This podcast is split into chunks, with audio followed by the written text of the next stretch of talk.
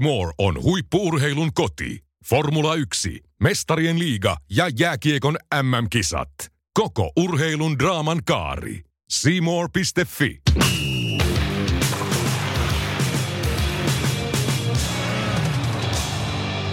Sporttimaisterit tulee jälleen. Meisterit käsittelee kahdessa erikoisjaksossa maalivahti pelaamisen saloja. Ensimmäisessä osassa käsittelyssä jalkapallomaalivahdin maailma. Vieraana entinen huippujalkapallomaalivahti Antti Niemi. Niemi kertoo millaista on elää maalivahdin paineiden kanssa. Ja kuinka tuskaista on, kun kyljet ovat ruvella. Yhteistyössä Seemoren kanssa jauhat tuttuun tapaan sporttimaisterit, eli minä, Teppo Laaksonen. Ja minä, Julius Sormi. Ja mehän olemme Sporttimeisterit.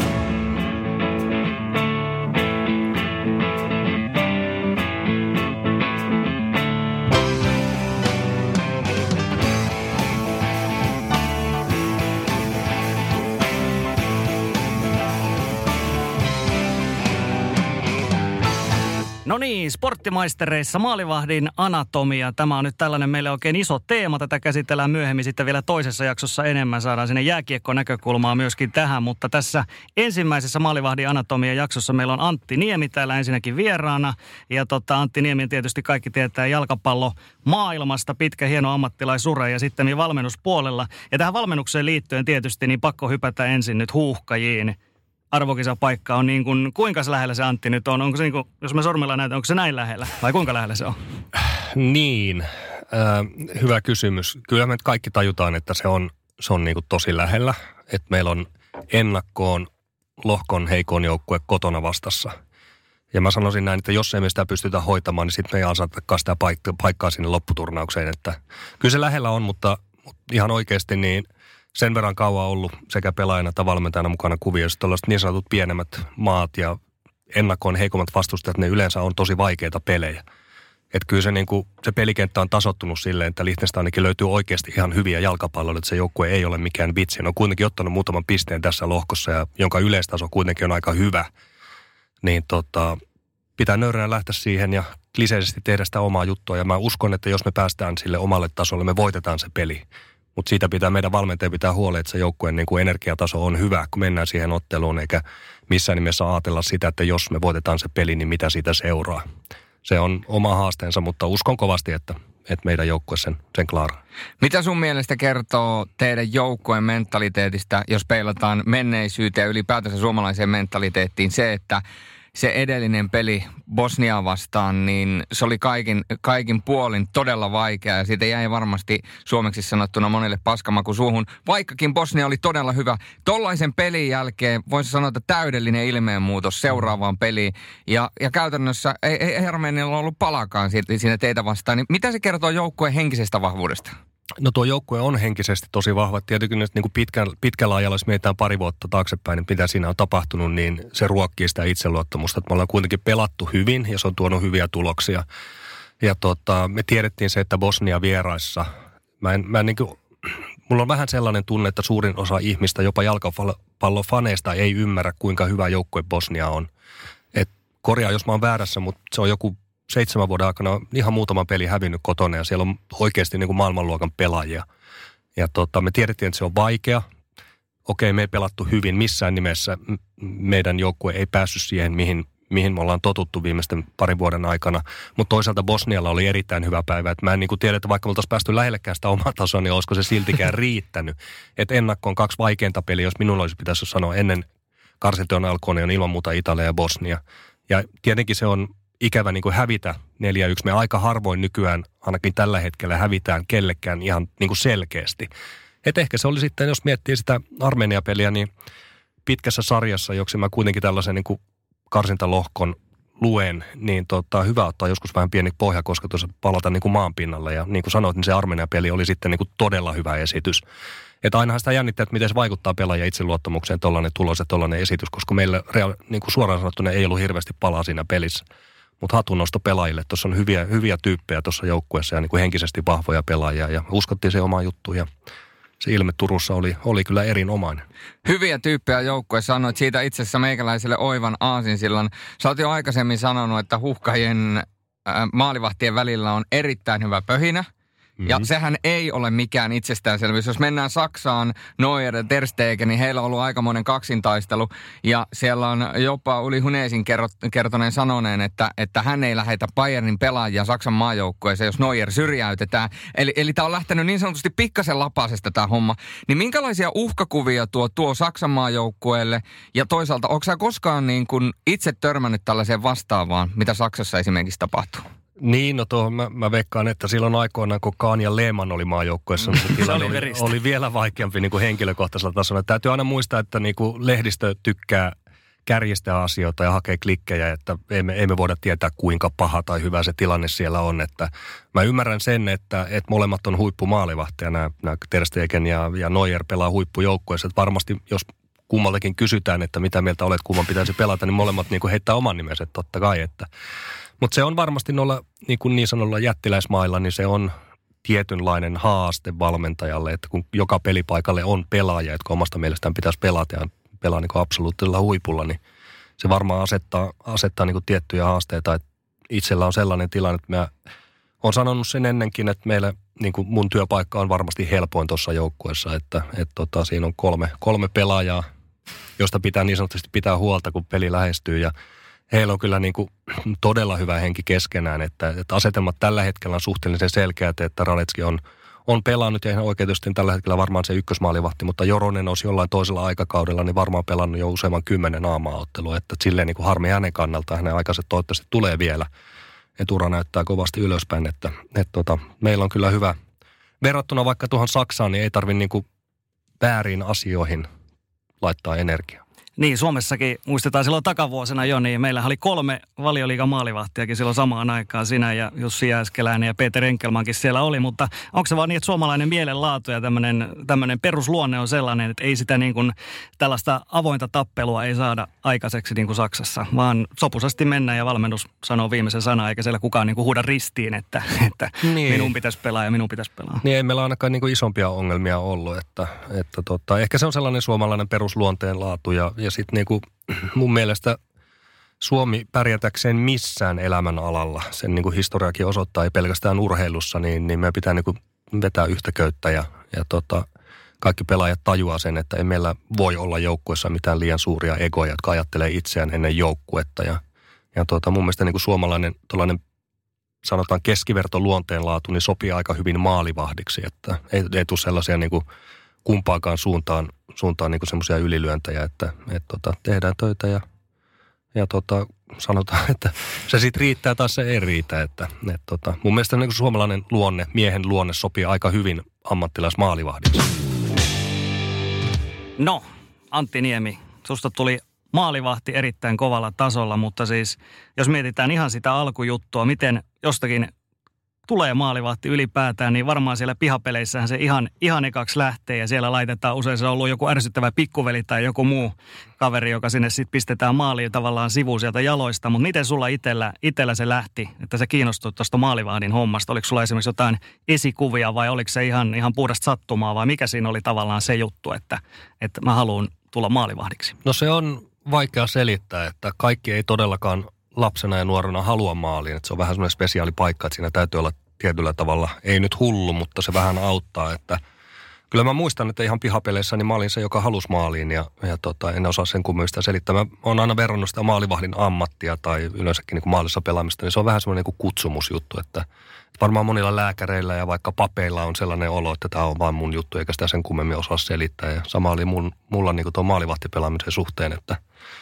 Ehkä jos miettii esikuvia, niin ihan ensimmäinen silloin, kun mä 70-luvulla olin, olin niin tosi nuori ja aloin pelaa jalkapalloa, niin Oulun palloseura oli silloin Suomen paras joukkue, että 7, 9, 80 taas voittaa mestaruudet ja heillä oli niin tosi kova joukkue ja pelasi europelejä Raatin, Raatin stadionilla ja kävin niitä kattoon ja sitten omat niin kuin vanhemmat serkkupojat pelas jalkapalloa ja ne otti mut aina mukaan sinne ja tota, nyt kun alan muistelee, niin kyllä se taas silleen olla, että ne niin reilusti vanhemmat serkkupat pisti mut jonnekin puitten väliin, että ota kiinni. Mm. ei tarvinnut itse hakea palloja sitten, että meni se ohi tai maaliin, että ehkä se voi olla, että se sieltäkin tulee. Ja, ja sitten tota, toisaalta mä huomasin sen, että kyllä mä pelasin hyökkäjänäkin ihan nuorena, silloin sanotaan ED-junnussa jonkun verran ja tein maaliakin, mutta jossain vaiheessa mä huomasin, että mun liike ja nopeus etu riittää, koska että parempi vaan, että on maalissa. Mä olin siinä kuitenkin silleen niin kuin aina aika hyvä niin kuin nuorempana, että selkeästi niin kuin pystyi tekemään torjuntoja. Että varmaan se nyt sitten oli se, että mutta en, en pysty sen kummemmin selittämään, että miksi juuri maalivahdin pelipaikka. Että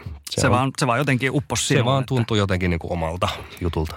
Jokainen, joka on joskus pihapelejä maalissa pelannut tai, tai, tai noilla futiskentillä, niin se on jos on huono, huono tekniikka, niin se on itse asiassa aika raakaa. Siinä menee kyljet ja kaikki muutkin ruvelle. Onko tämän kanssa joutunut joskus nuorena painimaan? Kuitenkin aina ei sillä parhaalla nurmikentällä pysty pelaamaan. Joskus joutuu pelaamaan hiekalla ja joskus soralla ja milloin missäkin. Niin, no mä oon tehnyt Veikkausliigadebytin vuonna 1992, niin kuin mä aloitin. Tai mä pelasin edelliskaudella yhdet jämäminuutit jossain säälipeleissä stadionilla, mutta siis ensimmäinen peli, minkä mä oon aloittanut Veikkausliigassa, oli Lapianaukojen hiekalla vuonna 1992, kun sarja avaa. Että niin kuin paljon on menty eteenpäin. Puhumattakaan siitä, missä me treenaattiin silloin nuorena. Että kyllä Oulussa oli, me treenattiin, kun ei ollut halleja eikä mitään, niin miinus 20 oli meillä pakkassa, että mentiin ulos treenaamaan. Ja kun ei ollut nettiä eikä puhelinta, niin sitä mentiin paikan päälle heinäpäähän ja katsottiin mittarista, että voi perhana tänään on miinus 21, että valmentaja ei tule paikalle. Jes, tänään on miinus 19 kohtaa treeni. Ja pistettiin niin auton nastoja kuminappuloiden pohjiin, että, että pysyttiin pystyssä. Ja että, että tota, kyllä se muistelee silleen noita, että kun miettii nykynuoria nykyään, ne valitetaan vähän, että tekonurpe on vähän huonossa kunnossa talvella, se on pikkasen kova, kun pakkasta, niin joskus niin kuin tekee mieli sanoa, että mä muistan oikeasti Oulussa, kun menee, menee niin kuin sieltä jäiseltä hiekkakentältä suihkuun, ja molemmat kyljet on silleen auki, että se oikeasti sattuu se vesi niin kuin ensimmäiset kaksi minuuttia, että saa niin kuin purra huulta. Sen jälkeen se sitten vähän helpotti ja, ja sitten niin kuin äiti laittoi jotain puhdistusainetta kotona. Että, et tota, kyllä ne olosuhteet oli aika karut ja niin kuin mutta meillä oli Oulussa niin kuin hyvä porukka, siitä tuli aika monta pelaajaa, jotka teki itselle uran, uran niin kuin jalkapallon, joko veikkausliikatasolla ja amajoukkueessa ammattilaisen. Miten noiden kanssa on pystynyt sitten pelaamaan, koska se on tosiaan välillä menee ruvelle ja välillä korkeita ilmalentoja läsähet mm. suoraan kyljelleen, niin niin onko siihen ollut... Eihän siinä mitään järkeä.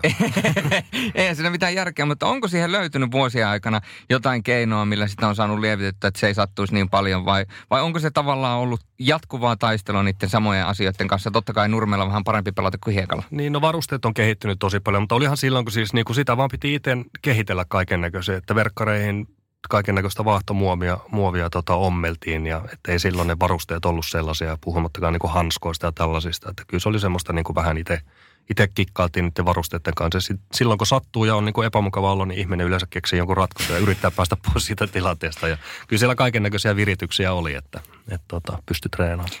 Täytyy tähän vaan mainita, kun Lapin aukeasta puhut itse Rovaniemeltä kotoisin, niin voidaan sanoa, että RIP Lapin aukea, nimittäin sitä ei enää ole. Se on laitettu matalaksi ja siihen rakennetaan nykyään kerrostaloja. Että... Joo. No Oulun keskuskenttä meni jo ties kuinka kauan sitten siellä on myös, myös tuota kerrostaloja. Siellä mä aloitin miesten pelit kakkostivarissa, ei sitäkään kenttää enää ole. Että näin se maailma muuttuu. Maalivahdin anatomia ja Antti Niemi on täällä tosiaan vieraana ja ensin ennen kaikkea Antti, kun maalivahdin hommasta puhutaan, niin siinähän on, on tietysti, se on erilaista kuin kenttäpelaajan olo. Tavallaan sä oot yksilöurheilija siellä joukkuelajissa vai ootko sä, sä oot kuitenkin myös joukkueurheilija, mutta sä lähestyt ihan täysin – eri näkökulmasta. Miten sun uran varrella, niin kun oot tietysti muitakin maalivahtia siinä paljon, paljon tullut vastaan, niin, niin miten, miten se maalivahdilla yleensä on? Että oot sä itse kokenut ja onko he muut ehkä kokenut, että he on, on kiinteästi siinä mukana, he on niin kuin joukkueurheilijoita siinä missä muutkin vai ootteko se tavallaan aina ollut siellä jossain, että maalivahdit menee tonne ja kenttäpelaajat tänne ja miten sä oot itse kokenut? No se on muuttumassa tosi paljon, että, että tota, silloin kun ollaan lapsia ja nuoria ja tavallaan harjoitellaan sitä hommaa, niin, niin tota, silloin kun pitää ottaa tiettyjä tekniikoita haltuun ja vähän alkaa ymmärtää peliä, niin silloin ehkä enemmän vietetään aikaa sen maalivahtivalmentajan kanssa. Suomessa saa olla onnekas, jos nuorena on maalivahtivalmentaja. Tilanne on tietenkin paranemaan päin, mutta että edelleen siinä on tekemistä. Ja sitten kun mennään tavallaan, vanhe, tullaan vanhemmaksi ja päästään ehkä, ehkä niin ns ammattitasolle, niin tavallaan se aika maalivahtien, pelkkien maalivahtien kesken ja maalivahtivalmentajan kesken, niin se, se on niin kuin pienenemään päin. Että kyllä enemmän puhutaan nykyään sellaista kollektiivisesta pelaamisesta ja tavallaan ei eritetä niin paljon sitä maalivahtipelaamista, sitä joukkuepelaamista, mikä on ihan järkevää, että jos miettii se, että, että silloin kun mä harjoittelin maalivahtina olemista joskus 80-luvulla, niin, niin tota, se oli vähän sellaista, että veskarit oli tuolla puoli tuntia ja sitten jossain vaiheessa vihellettiin, että nyt alkaa maalitekotreenit ja pelit ja tullaan siihen mukaan, että et tota, nykyään ymmärretään paremmin se, että, että kun puhutaan joukkuepelistä, jossa on 11 pelaajaa kentällä, niin ei sitä veskarin pelaamista voi niin kuin eriyttää. Puhutaan sitten hyökkäyspelaamisesta tai puolustuspelaamista, niin kyllä se pitää niin kuin joukkueena käydä läpi. Ja, ja tavallaan sellainen kollektiivisuus on, on niin kuin nostaa päätään ja koko ajan vahvistuu. Täytyy, haluatko vähän avata, mikä maalivahti, maalivahtien treenaamisessa sun mielestä on ollut kaikista raskainta ja taas toisaalta mikä on maalivahdelle kaikista mielekkäintä, kun puhutaan treenaamisesta? No varmaan kyllä niin kuin, kun nykyään paljon puhutaan niin kuin avauspelaamisesta ja sanotaan jalalla pelaaminen on sellainen iso juttu, mikä on ihan oikein ja hyvä, että maalivahdin pitää huipputasolla pystyä selviytymään, niin kuin pitää olla yksi ylimääräinen kenttäpelaaja, puhutaan sitten peliavaamisesta tai kierrättämisestä tai mistä tahansa. Niin tu, kyllä mä edelleen on sen verran niin kuin dinosaurus, että, että mä oon sitä mieltä, että Veskarille kuitenkin se kivijuttu ja, ja myös katsojille ja, niin on se, että Veskari saa käyttää käsiä ja tehdä torjuntoja. Et toivottavasti se ei niin kuin koskaan katoa siitä, että meillä on mahtavasti jalalla pelaavia maalivahtia, mutta sitten kun pallo menee maalia kohti, niin ei osata oikein niin kuin torjua. Että kyllä mä edelleen, edelleen niin kuin on sitä mieltä, että se on se se on se pihvi siinä jutussa ja se paras juttu. Ja toki sitä harjoitellaankin vielä todella paljon. Et, et ihan niin ne on, ne on hyviä niin kuin joka jutussa, jos katsotaan ihan absoluuttista huippua, niin ei siellä heikkoja osa-alueita ole. Nykyään voisi ajatella myöskin näin, että kun tehdään noita top 5 ja top 10 koosteita niin paljon, niin siitä avauspelaamisesta ihan hirveästi highlighttia saa mm. versus siihen, no mitä torin, torinoista saa. Tää on ihan pakko kysyä. Itse käytän Instagramia suhteellisen ahkerasti ja siellä törmää aika paljon, niin kuin varmasti monessa muussakin sosiaalisessa mediassa, tällaisiin videoihin, missä maalivahdi treenaa milloin rannalla ja milloin missäkin. Tehdään tämmöistä hyppelyä aitoja yli, milloin heitetään tavallaan palloa laineiden kautta ja se laineesta tulee kimmokkeet ja maalivahti yrittää niitä torjua.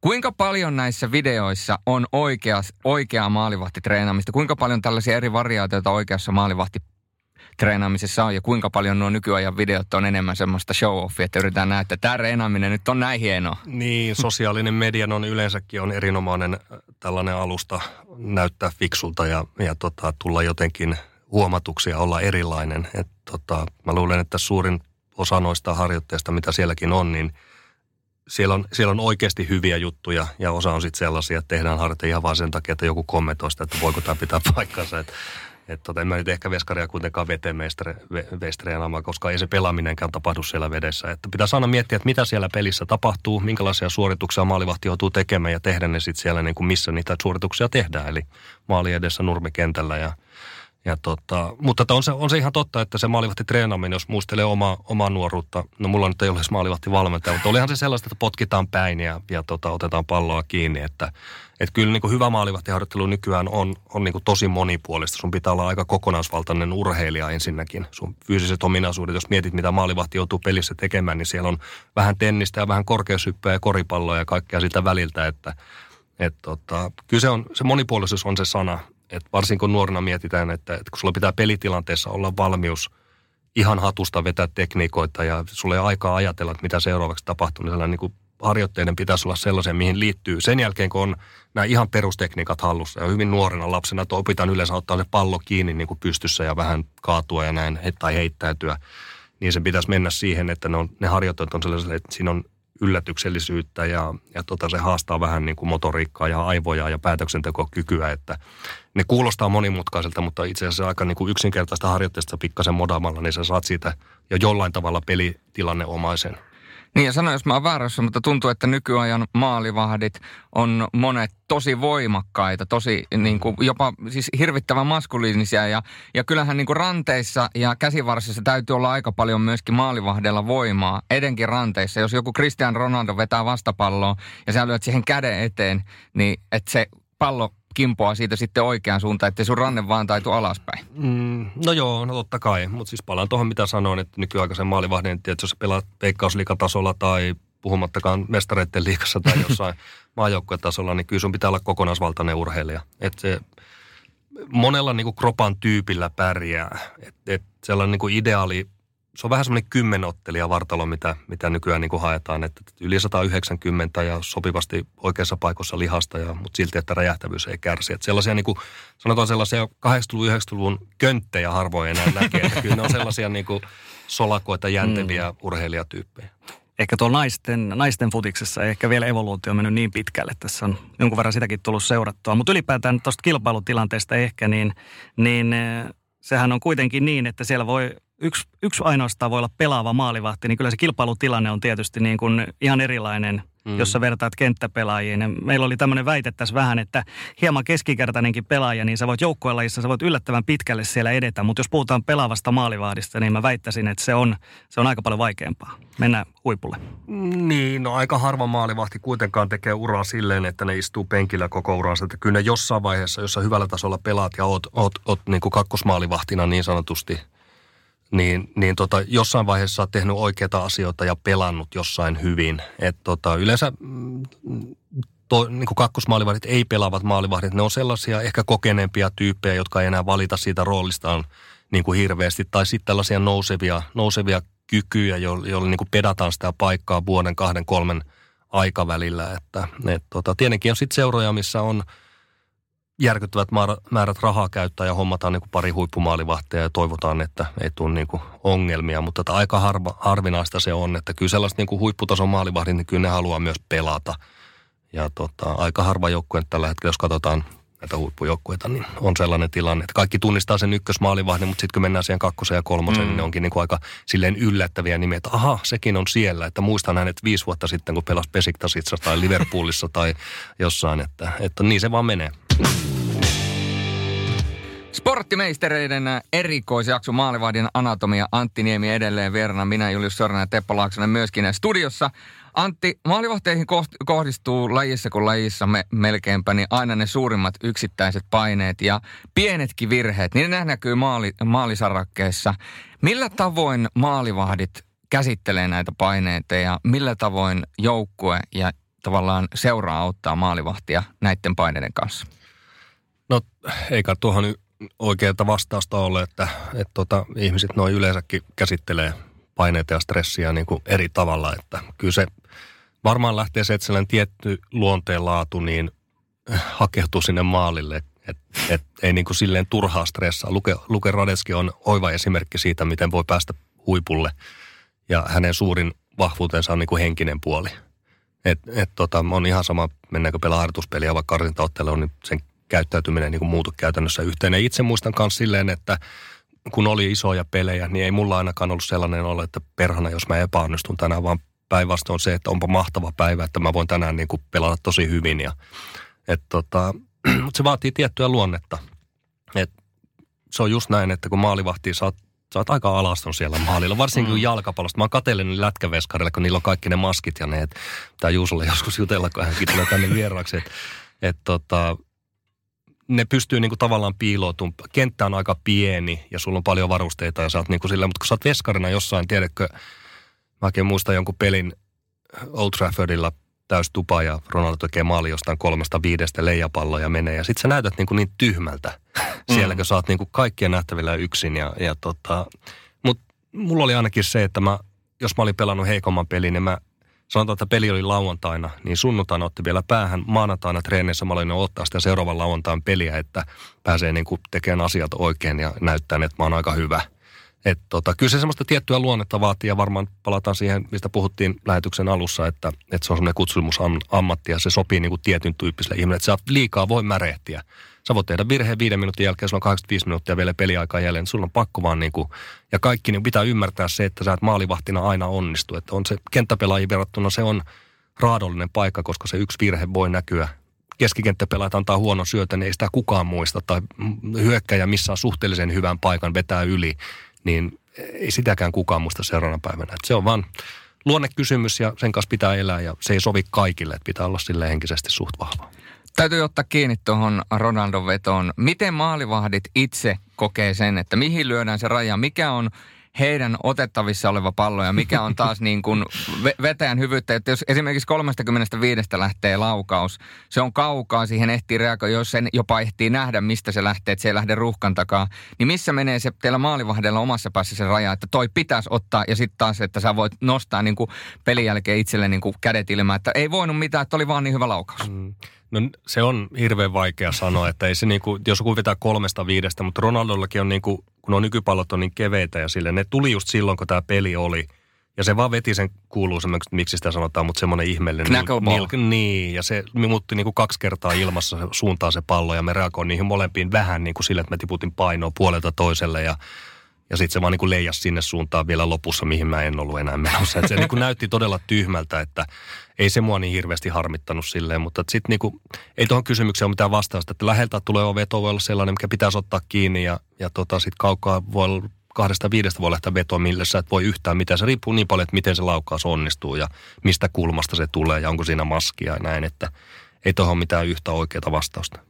Mutta edelleenhän vähän, vähän niin kuin sanoit, maalivahti on siellä aika alasto, niin edelleenhän on sitä tapaa, että kun tulee tällainen niin sanottu maalivahdin virhe, niin sen jälkeen on helposti media, fanit, joskus jopa valmentajat, seurajohtajat heittää maalivahdin niin sanotusti bussin alle. Niin mm. onko se mun mielestä tässä vuosien varrella, onko se mennyt kuitenkin parempaan suuntaan vai oletko havainnut, että sitä edelleen niin kuin tulee joku tällainen yksittäinen maalivahdin virhe, niin siihen tartutaan niin kuin hyvin, hyvin isosti? No mä luulen, että ne virheisiin tarttumiset on enemmän niin kuin lehdistön hommaa ja varmaan fanitkin, omat sekä vieraat jaksaa vähän muistutella niistä aina, aina niin kuin jonkun aikaa, mutta että kyllä mä ainakin muistan sen, että en mä koskaan jos mä olin pelaa. Onneksi niitä parempia pelejä tuli enemmän kuin tosi huonoja, mutta että silleen kun oli ollut, ollut niin kuin huono peli, niin ei kukaan pelaaja tuu sulle sanomaan, että no perhana sun kanssa, kun eihän kukaan tahallaan tee virheitä. Kyllä nekin niin kuin ymmärtää sen, että Veskarilla joskus ei ole niin kuin hyvä päivä, eikä ne kaikki virheet johda maaliin. Kyllä mä muistan sellaisia pelejä, muistan pelattiin Midesporota vastaan, joo taisi olla Midesporo vastaan vieraissa, me pelattiin 0-0 silloin Southamptonin kanssa. Mä olin tosi pahalla päällä pelin jälkeen. Jätkät tuli, että mitä, mikä sulla on, että, että, tota, että me, niin kuin sä pelasit nolla peli. Mä sanoin, no niin pelasin, mutta aivan surkea peli. Mulla oli pari sellaista niin kuin, vähän lähin tyhmästi vastaan, mistä vaan ei tullut maalia. Että joku toinen päivä se olisi voinut olla 2-0 niille niin kuin mun takia.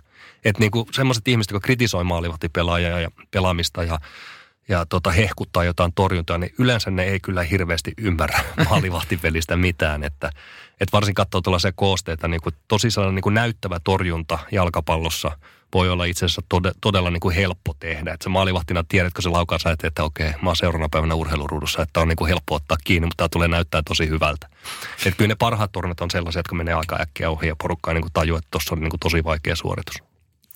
Miten sitten kun paineesta puhutaan, niin erikoistilanteet, rankkarit, vapaapotku. No vapaapotku on vähän vaikeaa, koska riippuu, että kuinka kaukaa se tulee näin päin pois. Mutta jos mietitään esimerkiksi rankkaria, lähtökohtahan on se, että pelaajan täytyy saada siitä maali. Sehän se on mm. lähtökohta yleisessä ajattelussa. Niin onko se maalivahdelle paineellisesti helpompi? No on tietenkin ja to, tosiaan niin kuin, mihin suuntaan tuo nyt on menossa, Veskari ei saa enää varastaa yhtään, että pitää olla niin kuin viivalla, kun laukaus lähtee, niin varmaan seuraava sääntö on se, että pitää toinen käsi köyttää selän taakse, että se on vielä helpompaa pelaajille, että Kyllähän se tilanne on se, että jos sä pääst noin läheltä vetää, niin ilman mitään häiriötekijää, sun pitäisi joka kerta tehdä maali. Ihan oikeasti. Et mutta sitten tullaan niinku henkisiin juttuihin enemmän, jos mietin niinku hyökkäävän pelaajan kannalta, joka la, laukoo sitä rankkaria. Kyllä mäkin treeneissä, treeneissä, siis jos mä laitan pallon pilkuille, oli sillä maalissa koko tahansa, niin kyllä mä vedän sen yläkulmaan joka kerta. Sen verran hyvä potkutekniikka mulla, mutta se tilanne muuttuu täysin siinä vaiheessa, kun pelataan MM-puolivälieriä tai välieriä tai Euroopan mestaruuskisoja tai Champions Leagueassa pudotuspelejä, siellä on 80 000 ihmistä. Niin sitten mennään niin kuin henkisiin juttuihin. Silloin niitä niin kuin huonoja suorituksia hyökkäjältä tapahtuu ja Veskarilla on niin kuin sauma. Mutta sitten niin kun miettii tota rangaistuspotkua, niin kyllä sekin pystyy niin kuin maalivahteen auttamaan. Me Hamajoukkoissakin käydään aina läpi vastustajan, tehdään sellainen lista, että ketkä siellä voi rankkareita vetää. Ja mennään monta vuotta taaksepäin, katsotaan videolta, että mihin se on vetänyt, tehdään niin kuin laukaisukartat yritetään katsoa, että onko siinä kropa-asennossa jotain. Että kyllä niitä mahdollisuuksia voi, voi niin kuin parantaa kun, kun vastassa on pelaaja, joka me tunnetaan. Onko tullut uran aikana sellaisia niin sanotusti helppoja rankkarin ampuja vastaan, että olet pystynyt lukemaan kuin avointa kirjaa, että kun sä lähtenyt ampumaan rankkarin, sä oot tiennyt tasan tarkkaan, että tonne se muuten vetää? No mä olin aika huono rankkarin torja itse asiassa. Mä en montaa, montaa niin kuin rankkaria urani aikana torjunut. Että jos me jouduttiin rankkarikisoissa Skotlannin kapista jossain, kyllä sen melkein tiesi hävitä. Mulla oli teoria siihen, kun mä maalivahdiksi kuitenkin aika pieni niin tota, siinä vaiheessa, kun se pelaaja asettaa sen pallon, niin se maali näyttää kuitenkin suhteellisen isolta versus se, että siellä on joku Donnarumma, joka on kaksimetrinen ja leveä kuin mikä, että, että se maali, maali näyttää aika pieneltä, että, että se oli mun tekosyy niin kuin siihen, että mä en monta ottanut kiinni, mutta kyllä nyt muutama tuli joskus kuitenkin säkällä otettu. No Antti, jos mietitään sunkin uraa tuonne taaksepäin, niin jokaisella maalivahdilla, joka ihan sinne absoluuttiselle huipulle etenee, niin siinähän on, on tiettyjä tärkeitä vaiheita, että missä se pitää tehdä – ensimmäinen varmaan on, on sillä tiellä esimerkiksi Suomesta, kun lähtee maalivahti maailmalle, niin että pääsee veikkausliigassa pelaavaksi maalivahdiksi. Ja siinä voi tietysti olla erinäisiä juttuja siellä esimerkiksi tulee joku ykkösmaalivahdin pelikielto, loukkaantuminen, joku semmoinen. Mutta miten sulla kävi, että sä nuore, sut nuorena maalivahtina nousit kuitenkin siellä jo ykkösveskariksi. Miten, miten se sulla itsellä kävi, Joo. että annettiin tällainen? Joo, no maailma on vähän muuttunut siitä mun nuoruudesta, että nykyään kaikki maalivahdit ei, ei pelaa veikkausliikaa. Meillä on aika paljon lähtenyt nuoria maalivahtia ulkomaille, että se lähinnä tarkoittaa sitä, että jos sä pelaat poikamaajoukkuissa hyvin, mm. niin, sä, niin kuin, saat sauman lähteä akatemiaan ulkomaille.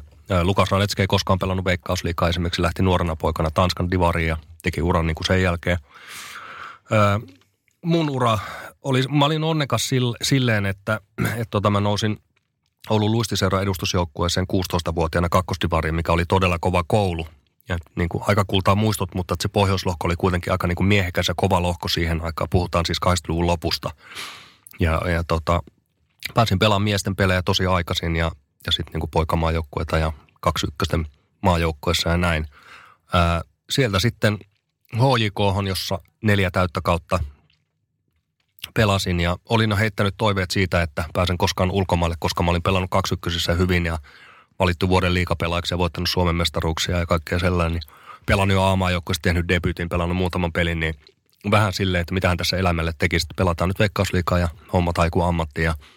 Mutta sitten mun ura, niin kuin miettii näitä siirtoja, mitä on tapahtunut, se alkupää oli kyllä niin kuin, siinä oli onnea mukana. Nyt täytyy muistaa se, että – että silloin, tämä on aikaa ennen internettiä ja mentiin vähän niin kuin puskaradiolla ja skauttaaminen oli mitä oli verrattuna mitä se on nykypäivänä. Niin tota, Tanskassa FC Kööpenhamina, joka oli niin kuin juuri fuusioitunut seura, ei ollut mitään, ei ollut sillä tasolla mitä se on tällä hetkellä, eli käytännössä Skandinaavian ehkä suurin seura. Hmm.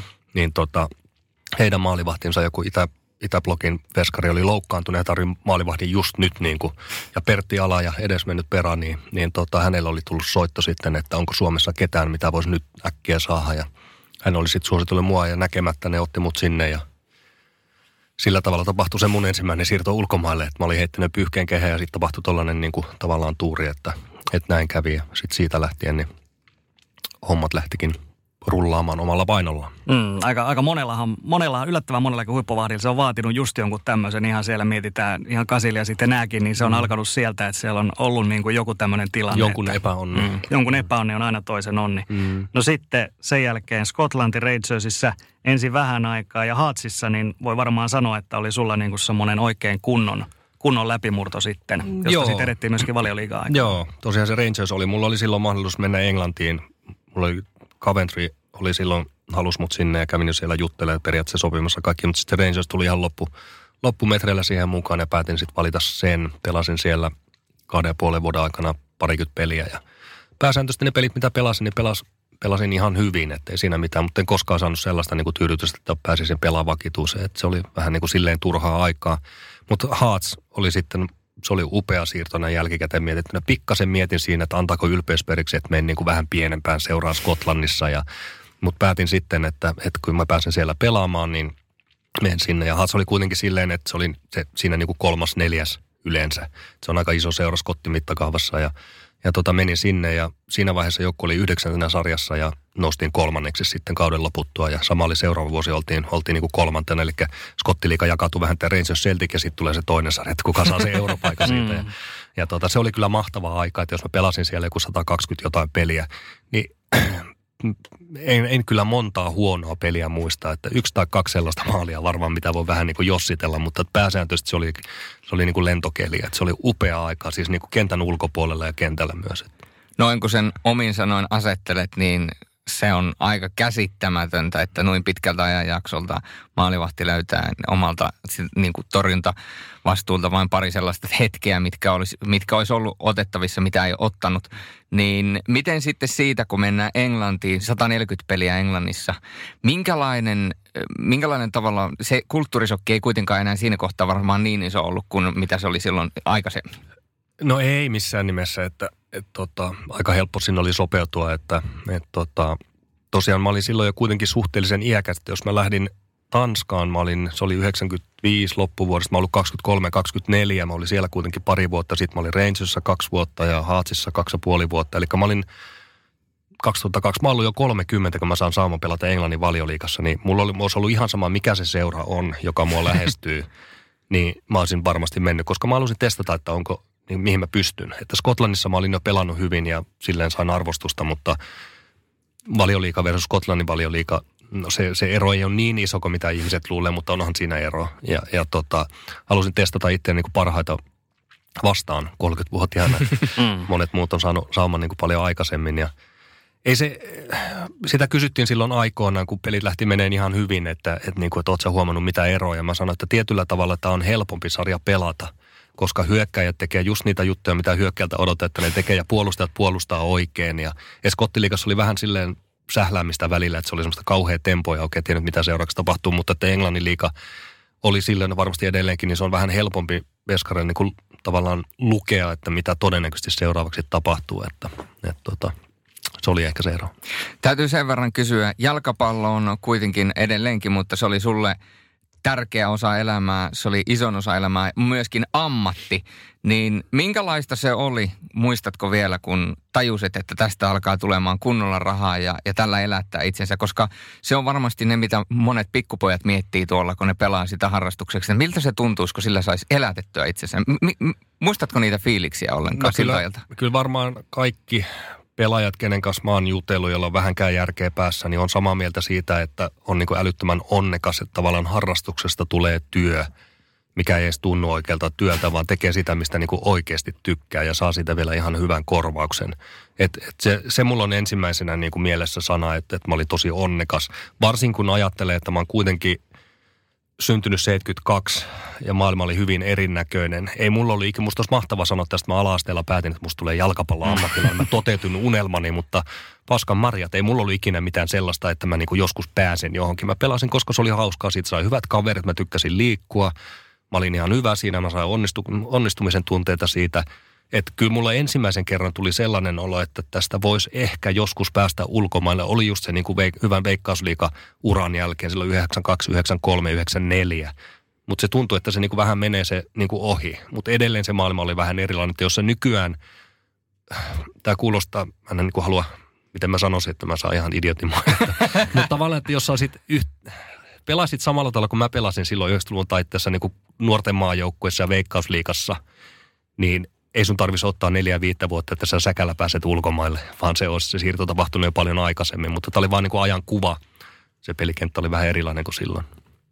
Millainen se on ollut se muutos entisestä jalkapalloilijasta tähän nykyiseen maalivahtivalmentajaan ja tietysti monille tuttu myöskin tuolta Siimoren kanavilta, milloin mainoksissa ja milloin totta kai panoraamassa. Niin minkälainen se on ollut se muutos elämässä, koska se jalkapallo on edelleen läsnä, mutta hyvin erillä tavalla?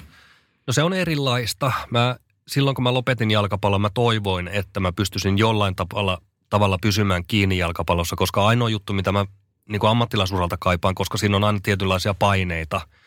No palkka on toinen tietenkin, mitä kaipaa, mutta, mutta tota, silleen niin kuin halusi pysyä siinä jalkapallossa mukana, koska se mitä mä kaipasin siellä oli sellainen niin kuin hyvän ottelun jälkeen sellainen yhteinen fiilis, mitä on hyvin vaikea niin kuin muualta elämän aloilta saada – että mä en tiedä, miten te esimerkiksi teette radiota, niin miten te niinku tuuletatte tässä, kun tämä lähetys menee putkeen, niin hypittekö te kyynelsilmissä toisten kaulaa, että mahtava esitys. Hei, Harvemmin. Tosi, niin, niin tota, urheilu on silleen niinku aika oma maailmansa, että siinä on semmoinen pieni jännitys ennen peliä ja sitten kun se menee hyvin, niin se, se niinku yhteinen hyvä tunne, mitä siinä pystyy jakamaan, niin se on sellainen, mitä, mitä niinku silleen kaipaa peliurolta, mutta että aika äkkiä silleen kävi tuuri, että pyydettiin tuohon maajoukkueen toimintaan, tein muutaman nuorten keikan siinä vähän otona ja, ja sitten pyydettiin A-maajoukkueeseen saa niin kuin tosi paljon siitä. Ja on ollut niin opettavasti, että on ollut tosi huonoja aikoja ja nyt näyttää taas hyvältä ja on niin kuin älyttömän hyvät fiilikset. Että jos mä oon, niin kuin nyt esimerkiksi tämä kampanja, mikä nyt toivottavasti päättyy hyvin, niin mä voin rehellisesti sanoa, että mä oon enemmän iloinen niiden meidän pelaajien puolesta ja taustojen puolesta kuin henkilökohtaisella tasolla olin itse niin kuin pelaajana hyvän pelin jälkeen. Että niin kuin se on, sitä on vaikea selittää, mutta tota, siitä saa kyllä niitä hyviä, hyviä tunteita ja kiksejä ihan samalla tavalla kuin pelaajanakin. No Antti, tosiaan valioliiga uraan siihen. Sun ura myöskin huipentui Southampton ja Fulham. Ja niin kuin sanottiin, niin siellä siis tuli, se oli niin kuin tavallaan se absoluuttinen huippu myös, mihin, mihin maalivahti voi päästä, yksi vaihtoehto niistä. Mutta toisaalta siellä on ne hirveät paineet myöskin. Ja niin kuin tiedetään valioliigassa, niin se on mahdollista, että sä voit niin kuin muutamasta virheestä lentää pihalle. Me tiedetään miten Enkelmanilla aikanaan, aikanaan oli, oli muun muassa tämä yksi epäonninen tilanne on ollut miinoleet ja kaariukset ja muut, niin miten tavallaan valioliikassa, että sä kestät ne paineet siinä, niin onko se tavallaan, palataanko siihen lähtökohtaan, että sulla pitää olla tällainen tosi hyvä henkinen kantti. Se on tavallaan se kaikista tärkein ominaisuus, että sä pärjäät vaikka siellä. No varmasti se on se, on se suuri juttu, että, että, tota, että se sinne pääsee niin kuin noin kovalle tasolle pelaa, on se sitten Bundesliga tai valioliiga tai Serie A, niin se on mahdoton, jos ei sulla ole niin kuin tavallaan paketti kunnossa. Tämä menee ehkä vähän toistan itseäni, mutta tota, se, siinä pitää olla niin kuin tietty luonne. Ja sitten pitää myös olla ymmärtää se, että, että tota, yhden tai kaksi virhettä sä saat anteeksi, mutta jos niitä tulee niin kuin muutaman viikko peräkkäin, niin sun pitää myös olla niin kuin tarpeeksi iso mies, että sä sanot, että okei nyt joku toinen voi saada mahdollisuuden. Että se on vähän sellainen painetilassa elämistä koko ajan, kun pelataan huipulla ja se on vaan sellainen asia, mikä pitää hyväksyä. Miten sitten, jos vielä muistellaan menneitä, mietitään sitä Karjuksen tilannetta, sen mestarien liigan finaalin jälkeen, milloin kritiikki menee ylipäätänsä, kun puhutaan ulkoisesta kritiikistä. Joukkueen sisäinen kritiikki on aina eri, mutta kun puhutaan ulkoisesta kritiikistä, niin milloin kun katsot tätä asiaa ulkopuolelta, milloin se menee yksinkertaisesti yli? Milloin maalivahdin pussin alle heittäminen on jo kohtuutonta? No niin, mä sitä muistelen sitä mestareiden liigan finaaleja, missä Karjos epäonnistui, niin en mä nyt muista, että Liverpool olisi sinällään heittänyt häntä bussin alle. Että eihän tuollaista tarvitsisi sanoa, että se oli kuitenkin silleen suht tasainen peli ja maalivahti tekee kaksi täysin selkeää virhettä, josta tulee maali, niin eihän sitä tarvitse kenenkään sanoa. Kyllähän se Karjos näki hänen reaktiostaan pelin jälkeen, kyllä hän ties, miten se peli meni. Et enemmän niin kuin, se menee yli siinä vaiheessa – mä vähän niin kuin mediaan ehkä viittaan enemmänkin, että niin kuin minkälaisia sanoja siellä valitaan ja minkälaisia otsikoita siellä tehdään ja kuinka kärkästä se kirjoittelu on. Että, et tota, mutta sitten on tietenkin laatu, laatu niin kuin alustoja, medioita, mitkä, joiden jutut on niin kuin todella analyyttisiä ja hyviä ja mennään niin kuin jalkapallo edellä eikä ha- haeta niin kuin otsikko, otsikko niin kuin klikkejä, että et tota, vaikea sanoa, että kyllä mä muistan omalta uralta silleen, ei mua hait, kun sä, sä itse kun sä oot ammattimies, niin sä tiedät milloin sä oot pelannut hyvin ja milloin sä oot pelannut huonosti ja milloin se on sun maali ja milloin ei.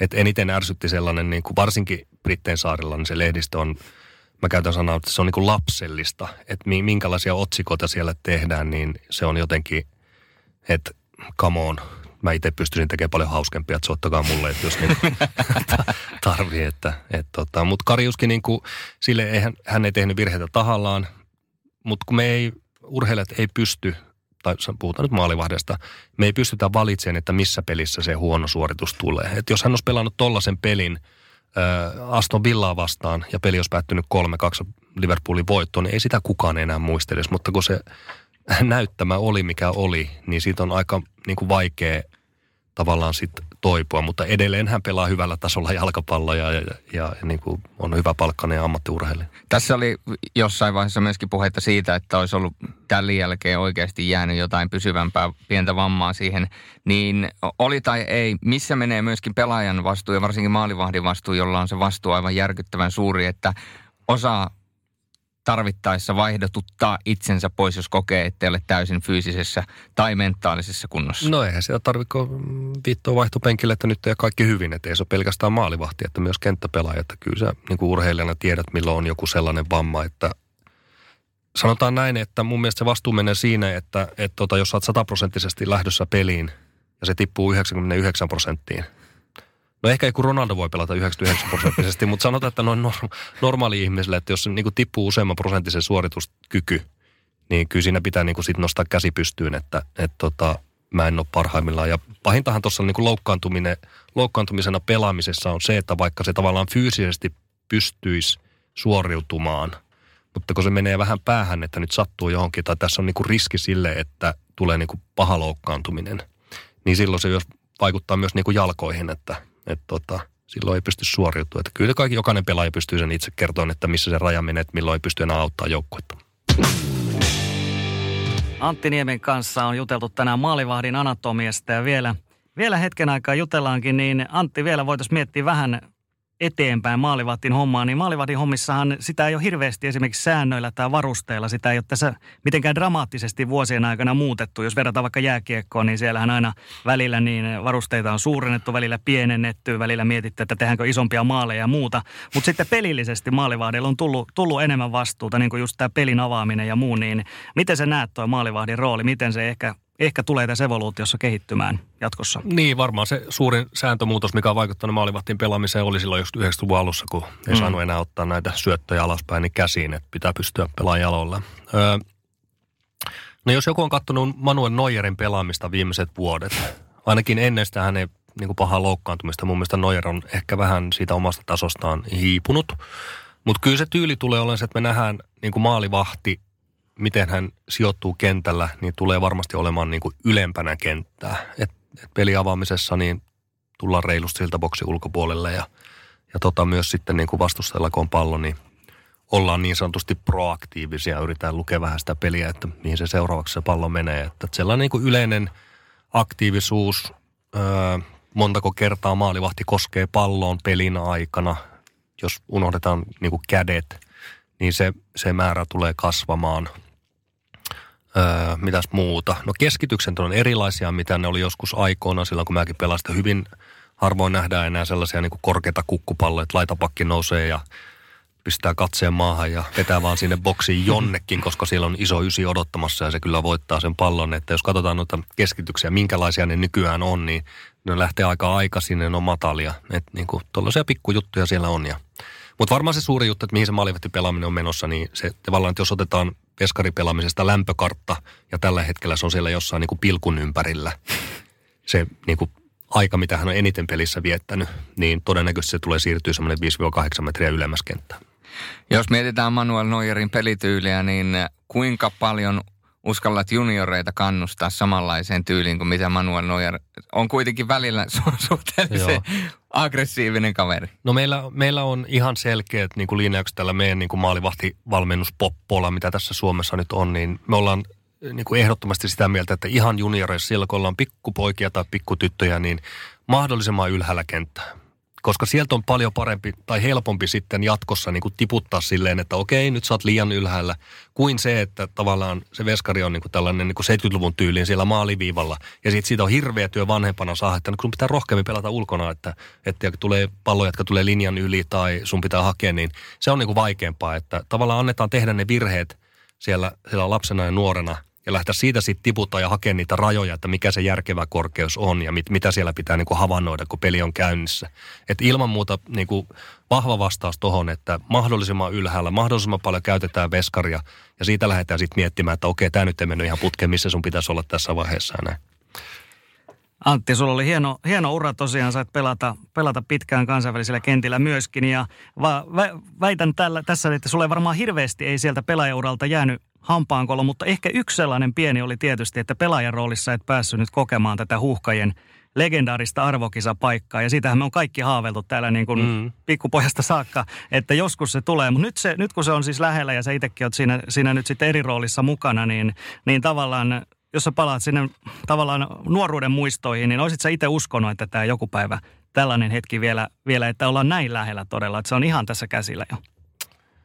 Kyllä mä, kyllä mä oon siihen uskonut. Kyllä mä oon vahvasti ollut sitä mieltä, että, että niin kuin mun elinaikana Suomi tulee menemään johonkin isoon lopputurnaukseen. Mutta se vaatii kuitenkin, kun me ei olla Saksa tai Englanti tai edes niin kuin Hollanti tai tälleen. Että kun yleensä se vaikeus on se, että kun tulee eri koreista joukkueita, niin sä suurin piirtein tiedät, että kuka siellä ei tule monta pistettä menettämään. Sitten se vähän riippuu arpa onnesta myös, että minkälaisia joukkueita sinne tulee niin kuin sun seuraksi.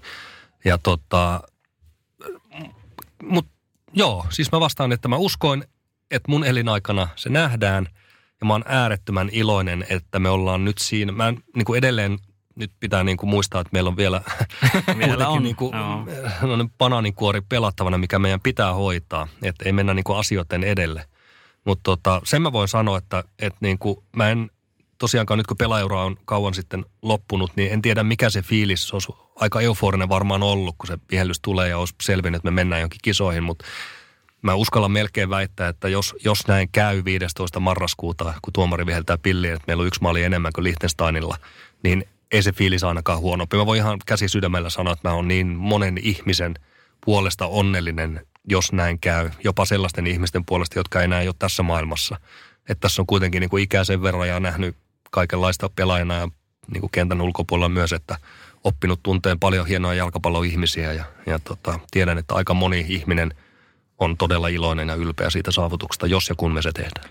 Voin vahvistaa studiosta, kun katsoin Anttia syvälle silmiin, niin se oli täysin vilpittömästi sanottu, joten uskokaa tai älkää. Täytyy sen verran sanoa, kun sanoit, että, että oot aina uskonut. Kuinka paljon Islanti toi sitä uskoa lisää, koska se kuitenkin on näyttänyt myöskin pienemmille jalkapallomaille sen, että se maan koko ei pelkästään määrittele menestyksen mahdollisuutta. No just näin, että Islanti on silleen meille varmaan niin kuin aika luontainen esimerkki, että se on kuitenkin suhteellisen pieni maa ja heidän niin kuin pelaajatyyppinsä on, jolla mä näen niin kuin jotain samaa siinä, että tuollaisia niin kuin aika niin kuin, no miten mä sanoisin, sanotaan, että espanjalainen pelaajatyyppi on vähän kauempana meidän, meidän profiilista, kun niin meidän on ehkä helpompi samastua Islantia. Islannilla myös se, että he ei tehnyt niin kuin mitään ihmeellistä.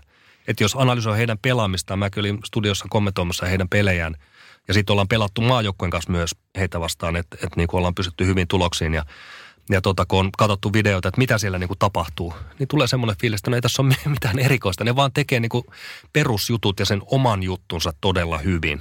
Ja se antaa meille kanssa uskoa, että vaikka me ollaan pieni maa, eikä meillä on varmasti niin kuin paras materiaali, mutta joukkueena me pystytään tekemään, niin kuin jos me tehdään perusjutut hyvin ja uskotaan itseemme, niin, niin kaikki on mahdollista.